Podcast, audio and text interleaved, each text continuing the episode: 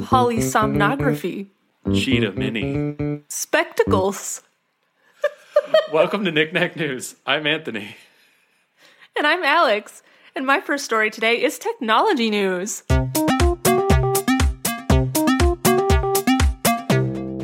This is from The Independent. The headline is, World's Biggest Factory to Suck Carbon from the Sky Turns On in Iceland. Oh, great. Yay! This actually happened a couple weeks ago, but I thought it was cool and I wanted to talk about it.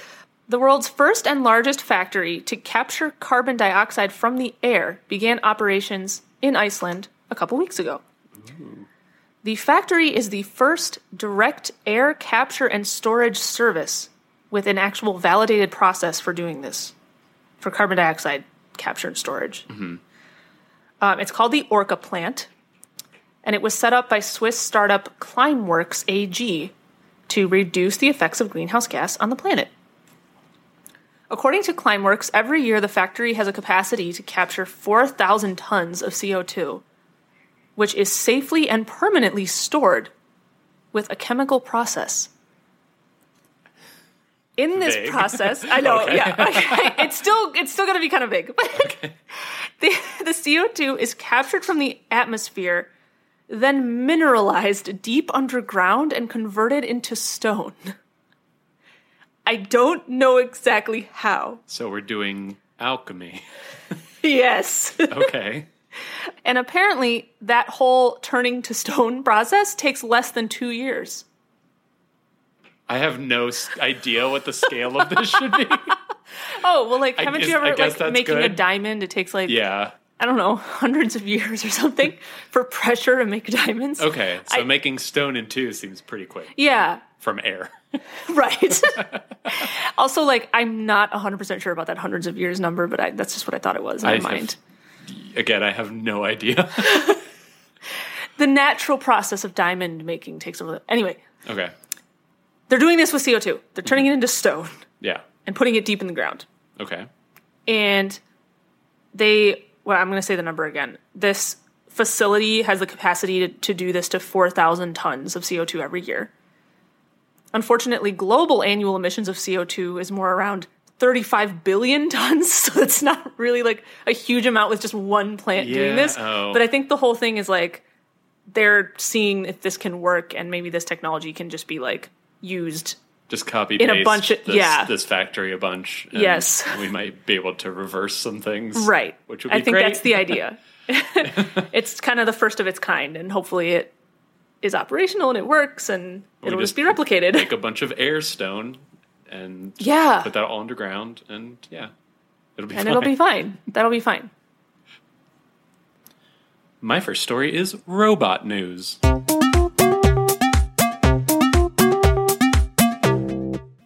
This is from The Verge. Gita Mini is a cute, compact, cargo-carrying robot that will follow you around like a dog. Are you saying Cheetah Mini? Like a... Gita. Like Gita. It's Italian. Okay. Yeah. I thought you were saying cheetah like a cheetah. Yeah. It's a small cheetah that will follow you around. No, this is a Gita Mini. It's apparently like Italian for trip or something, or like little trip or something. I'm not sure. When I looked at Google Translate, there were multiple words for trip in Italian, so because I was looking for the pronunciation. Anyway, I should have looked up the pronunciation for the name of the company. It's Piaggio Fast Forward, which is a subsidiary of Italian automotive firm Piaggio has launched its second robot, a compact version of its cargo-carrying bot Gita, named Gita Mini. So all right. I missed the first Gita, but now we've got a smaller Gita. Nice. The robot consists of two wheels, a central trunk, and a machine vision system that it uses to identify and follow its owner. It weighs 28 pounds and can carry up to 20 additional pounds in its interior for up to 21 miles. So you can have this little robot follow you around with 20 pounds of stuff for 21 miles, as long as there aren't like stairs. So it uses an array of cameras and sensors, including radar, to navigate and follow its user. To activate the follow mode, you stand in front of the Gita Mini and tap a pairing button. The robot will then lock onto you using just vision. It like doesn't use GPS or anything. And it will follow you at speeds of up to 6 miles per hour. So, and it knows that it's you. And it somehow is able to identify that it's you. If you're in a crowd of people, it would know. Allegedly. Yeah. Interesting. There's some stuff like in the article about like security concerns with something like this, and they're like, we haven't had any issues with people like it's very noticeable when it stops following you, I guess. Mm. And like that's kind of what they're claiming is the security for it. I don't know. Maybe don't put anything too valuable in it. Yeah. How close to you is it when it's following you? Is it like 2 inches from your feet, or is it like kind of a little bit back? You're constantly tripping over it, or is it like it's kind of back there and someone could just like run by and snag it? We don't know. Yeah, I don't know. Or just come or like see what you're wearing and quickly change into the same clothes and it intercepts its path. That'd be and very just keep elaborate. Walking in another direction.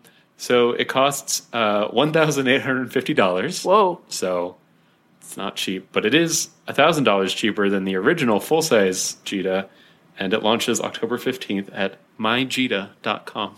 Oh, if you wanna, that sounds like a cute website. If you want to spend $2,000 on a robot that carries 20 pounds of stuff. I'm trying to think where I would use this. Like, the only thing I can think of is, like, at the beach or something. Like, yeah, and I don't even know how it would do on the terrain. I don't know if it's meant for, like, sand or if it would only work on paved surfaces, because it also can't use stairs.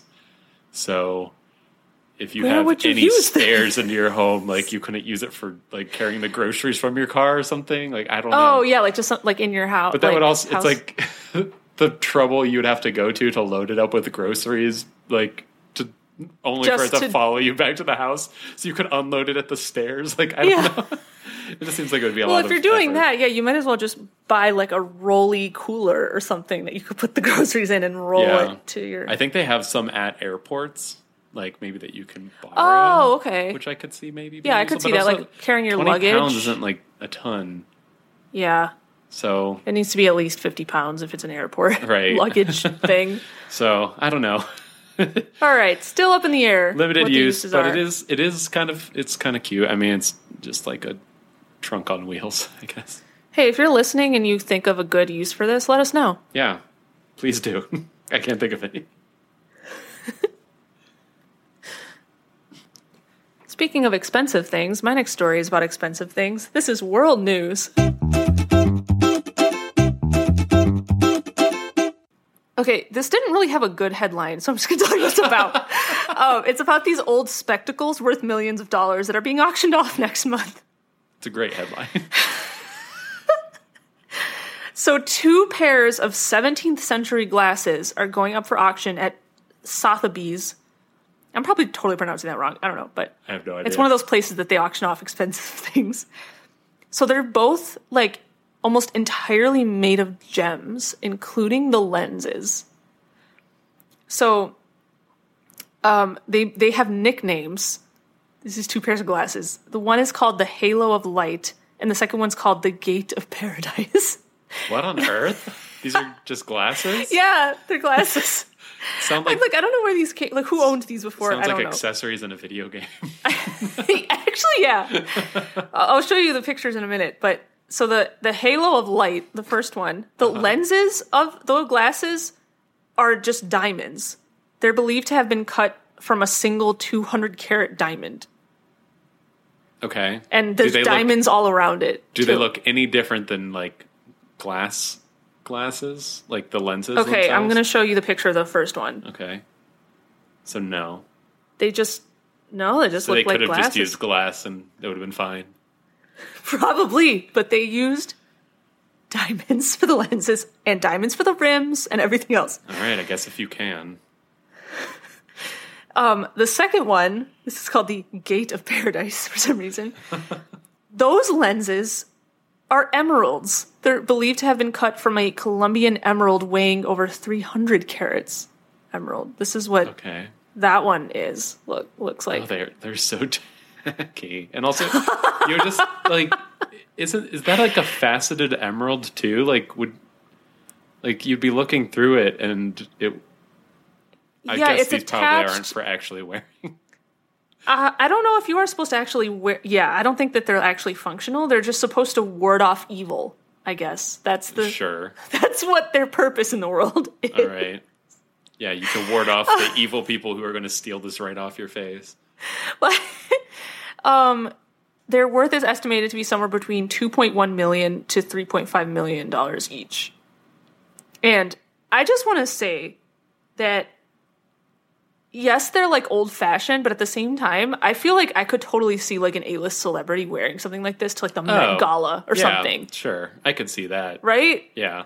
Like as part of some like avant-garde outfit or something. Yeah. But like, I wouldn't like it, but I could see it. Yeah. I could definitely see it. The value is definitely the fact that they're made of gemstones and not that they're like aesthetically pleasing. Oh yeah, well because it's like the old style of like the what do you call the bridge part? Yeah, really is like curvy and like yeah, it's a very wide and tall bridge. They're just interesting. Yeah, the emerald ones especially don't seem like they would fit like normal person eyes very well. They seem like the lenses are too far apart. That's a good point. They're very wide apart. You have to have wide set eyes to wear that one. As a visually impaired person, I notice these things immediately. These are not practical. You have a lot of experience looking at glasses. These do not look practical to me. Yeah, I don't know. Somebody's going to buy these. We'll see if they show up ever, if they're just going to be in somebody's like safe or something. Or they're just going to remove all the gemstones. I just resell the gemstones. That'd be kind of sad. I don't know. Put them to a better use. Yeah, maybe. I don't like them. I've just never seen a pair of glasses where the lenses are a gem. It's just like, whoa. Well, there's a reason for that. Oh, wait. Maybe there's a reason for that. My next story is space news. This is from space.com. Yay! And the headline is, Apophis, the asteroid we thought might hit us. Don't worry. It's not going to for now. Well, that's good. So, also, I just now realized the date. On Friday, April 13th, 2029, Earth will experience a dramatic close encounter with the asteroid 99942, also known as Apophis, a little catchier. Mm-hmm. Close encounter, not encounter. Fortunately, we sure it is Friday the 13th? That's starting to be dubious. So that's the point of the article: is that we are as of this year 100% sure it's not going to. Okay, that's good. That's good. In the next 100 years, the 1,120-foot wide object will pass within just 19,000 miles of the planet. Which sounds like a big number, but is not that big of a number. Yeah, that's not, like, in space, that is not significantly closer than, like, the moon. So this is a distance that brings it closer than most geostationary satellites. Like, the satellites that hang out. I didn't realize those were even that so this far. Is quite close. Thanks to the size of Apophis, its close passage will be so bright that around 2 billion people will be able to witness it with the naked eye. So that's pretty cool. Initially, scientists were unsure whether this passage of Apophis would result in a collision with Earth, but just this year they were able to rule out the possibility. So, well, that's great. Yeah, so 8 years out, we're very confident that it won't hit us in 2029. They also said they would rule out any chance of a potential impact for the next 100 years. But after that, who knows? Who knows? Scientists estimate that if Apophis were to strike Earth at 45 miles per hour, which is the average speed of asteroid impacts, which seems slow, doesn't it? 45 miles per hour? That's it? That's like not even on a car on a highway. That's... Yeah. Seems very slow. I don't know. But maybe it's because it's experiencing so much air resistance, but like... I don't know. That seems weird. But the energy released, if it were to strike Earth at that speed, would be about 10 billion joules, which is equivalent to the explosive yield of the global nuclear arsenal. So hopefully it would hit water. Yeah, although that would still be very bad. Because it would result in like tsunamis all over, everywhere. Yeah. But if it were to strike like a populated area or even just like land, it would kick up like so much dust. It would probably like block out the sun for a little. Like it would be really bad. Oops. Though this is a smaller. It's worth noting this is a smaller asteroid than the one that killed the dinosaurs. So. Oh, I was thinking about that. Yeah. Okay. So they say that the scientists said that objects the size of Apophis come this close to Earth approximately only once every 1,000 years on average. So this is very unusual. So 2029, that's only 8 years away. We'll be there to see it. So it'll definitely be worth checking out when it happens. Though who knows? Like that's interesting. Now, it seems like forever. The like if you can see it with the naked eye, but it's not like a meteor like burning up and like coming down. Right. It's just passing close enough. What does that look like? I don't know. I mean, they said it'll kind of like a star, just like a shooting star. I don't know if it'll be during the day or night or whatever, but yeah. So that's apparently what it'll look like, I guess, just from like light reflecting off the sun, like reflecting off its surface from the sun. But I don't know. All right, cool. Guess we'll have to check it out. Yeah. On that in 8 years, that lucky Friday the 13th. Yeah. 2029. Okay, my next story is actually also space news. This is from ScienceAlert.com. And the headline is, large-scale study shows the moon exerts a powerful influence on how we sleep. Ooh, sounds like some Zodiac-type stuff, but it's actually real.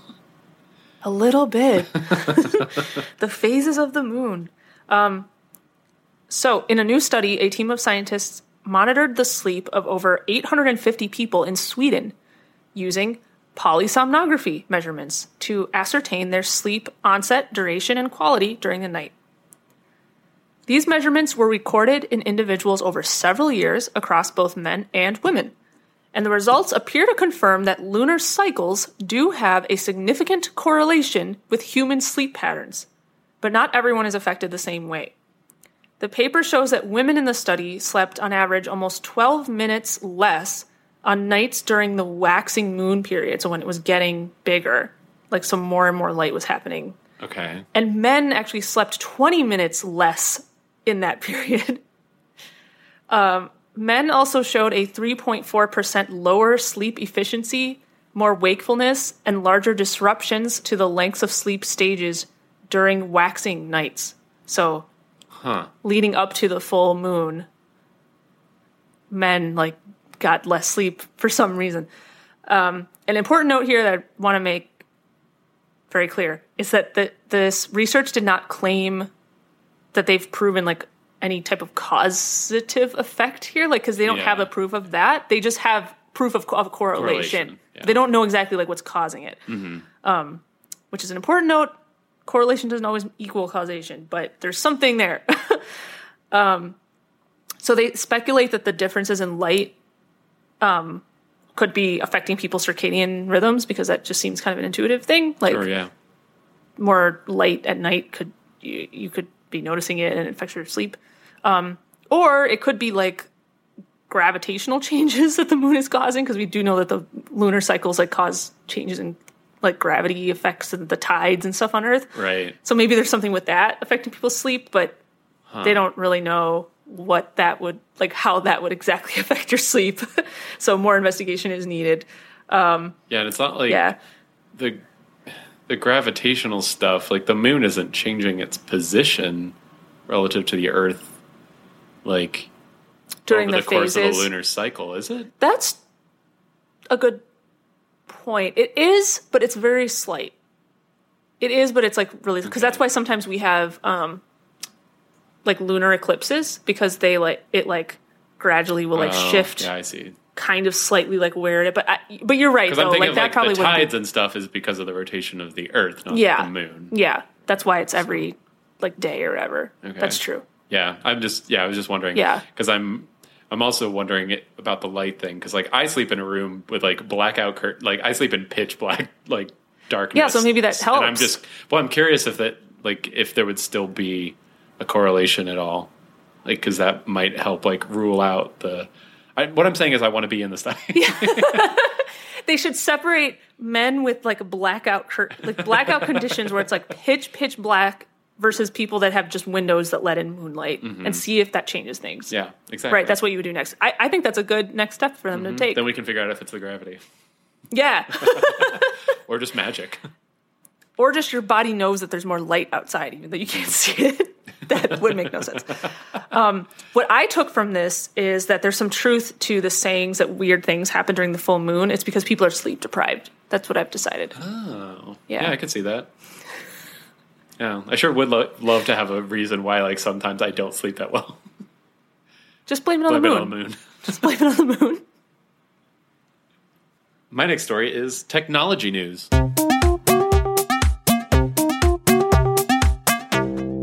This is from Engadget. Apple Wallet is getting verifiable COVID-19 vaccination cards. So you'll be able to keep your vaccination card in your phone. Oh, that's cool. Which sounds really nice. Yeah. Also, I realize we talk about Apple products a lot on here, but that's just because that's what we're fully bought into that ecosystem. So sorry, Android users. I don't know if there's something like this coming for you. I just want to say that I also love Android. I'm not like a... Oh, I don't want to say that. Well, I do want to say that. Well, you can say it. I'm going to say that. But I don't want to say it. I like them both. I like them both. That's what I'm going to say. More. Okay. So they're bringing verifiable COVID-19 vaccination cards to Wallet as part of a future iPhone software update. I think it's even in like 15.1. 15.0 just released on Monday. I don't know if you have updated your phone yet, but... No, I didn't. I recommend it. The new notification style is very nice. Much more compact. I like it. Anyway, the feature will take advantage of the international SMART health cards. I only spelled it out because it's all caps. Standard, which is already in use in several states to produce proof of vaccination. So yeah, I think some states already have like some kind of digital vaccine passport situation. And they're using this standard. The just-released iOS 15 already lets you store verifiable vaccination and test results in the Health app using that same standard. They say you receive your records through QR codes, downloadable files, or healthcare providers who use health records on iPhone. I don't know how you get your doctor to do that, but I would love that. That would be cool if I could keep that in there. So I've noticed that in my phone, in the Health app, the hospital system that I go to, there is like a link there, like I can log into it and it will like pull certain information in from my health record into my like Health app in my phone. Oh, that's interesting. Yeah. I wonder if I could do that too. So I can show you that later if you want, like how that works. So I wonder if like, yeah, like maybe that would just work that way. I don't know. I'll have to test it. Yeah, it sounds like them, but like the bottom line is there's some kind of like standard for like health records on phones that, well, that's good. That they're going to be making use of. They're promising strict privacy for all your data, and the company can't see your vaccination card or how you've used it, which Apple's actually generally very good about privacy kind of stuff like that. So, yeah, I just thought that was interesting. Yeah, it's a short one, but that like, is. I would really like to not have to worry about like my paper copy going. I know, because there's like paper and it's just like Yeah. I feel like it's going to get lost. I know. I'm like, so paranoid. I took pictures. But I did too, but like, what is that? Is that going to count for anything? I don't know. Yeah, people might, I don't know. It's just, I'd like to have it somehow electronically stated. That, so nice. Just in case I lose a paper, but that's cool. Yep. All right. It's time for breaking news, the part of the show where Anthony and I look up stories right now that just happened today or were just posted today, and we read them to you on the fly. I still haven't gotten rid of all that mac and cheese ice cream. We'll find a way. We'll find a way. Okay, ready, set, go!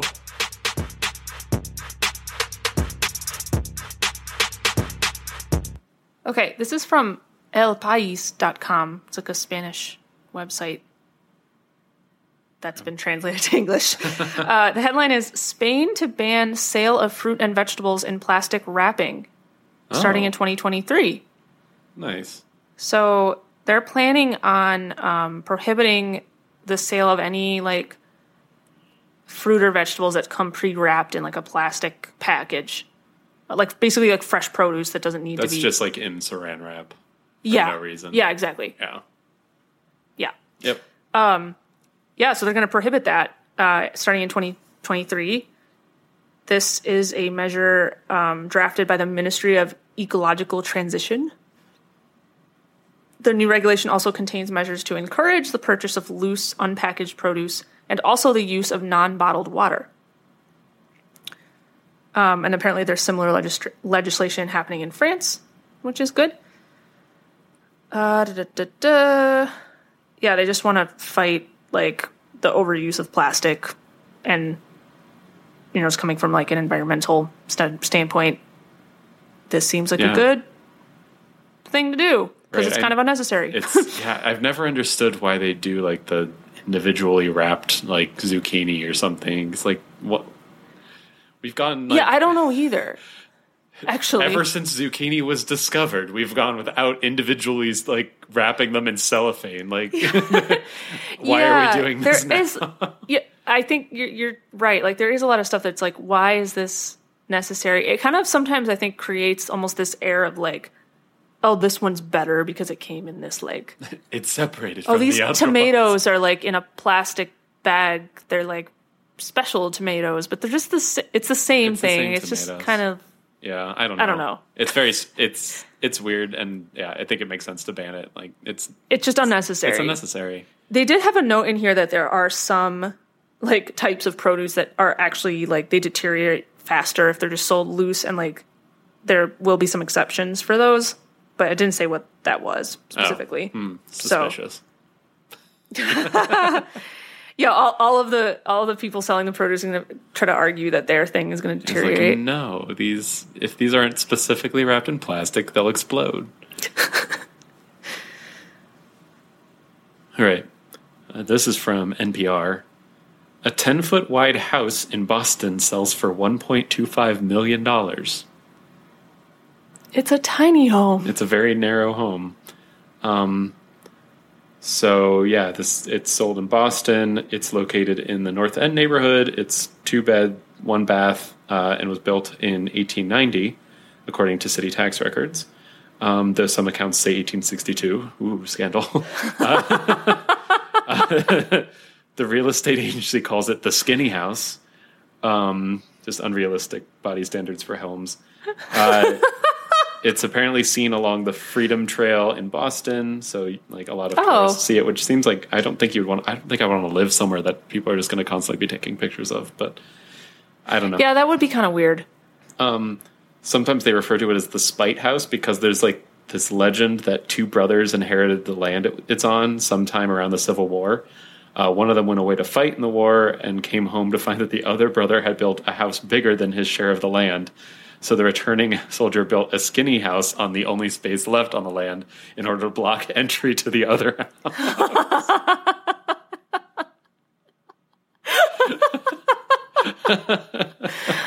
Which I think is just delightful. Yeah. But yeah, the house has now sold. And I just thought it's a funny looking house. The pictures are worth looking at. Are there any pictures of the inside? Yep. Oh. It's pretty long, yeah. So, like, I mean, if you don't mind living your entire life in a hallway, I think you'd be okay. Yeah, just like, just every room kind of feels maybe like it's just narrow. Yeah. Yeah. But there's still room. I mean, you could still live in there. It's not like... No, I think it would be... That small. I think it's like 4 stories tall, too, so... That'd be kind of fun, actually, to live in a, like... I mean, 4 stories. It would be kind of nice that you could, like, clean both sides of the house standing in the middle of it. Maybe not quite, but, you know. Is it that small? No, it's not that small, but it's like, I don't know. It seems like it'd be very manageable to clean. Yeah, probably. All right, that's our show. Thanks for listening, everybody. We post episodes every Friday. And as always, the links to this week's stories will be in the episode description. You can subscribe to Knick Knack News on Apple Podcasts, Google Podcasts, Spotify, or wherever else you listen to podcasts. And you can follow us on Facebook at facebook.com/Knick Knack News, on Twitter at Knick Knack News, and on Instagram at Knick Knack News. All right, we'll see you next week. Bye. Bye. These measures were recorded in... blah, blah, blah. I'm going to say the sentence.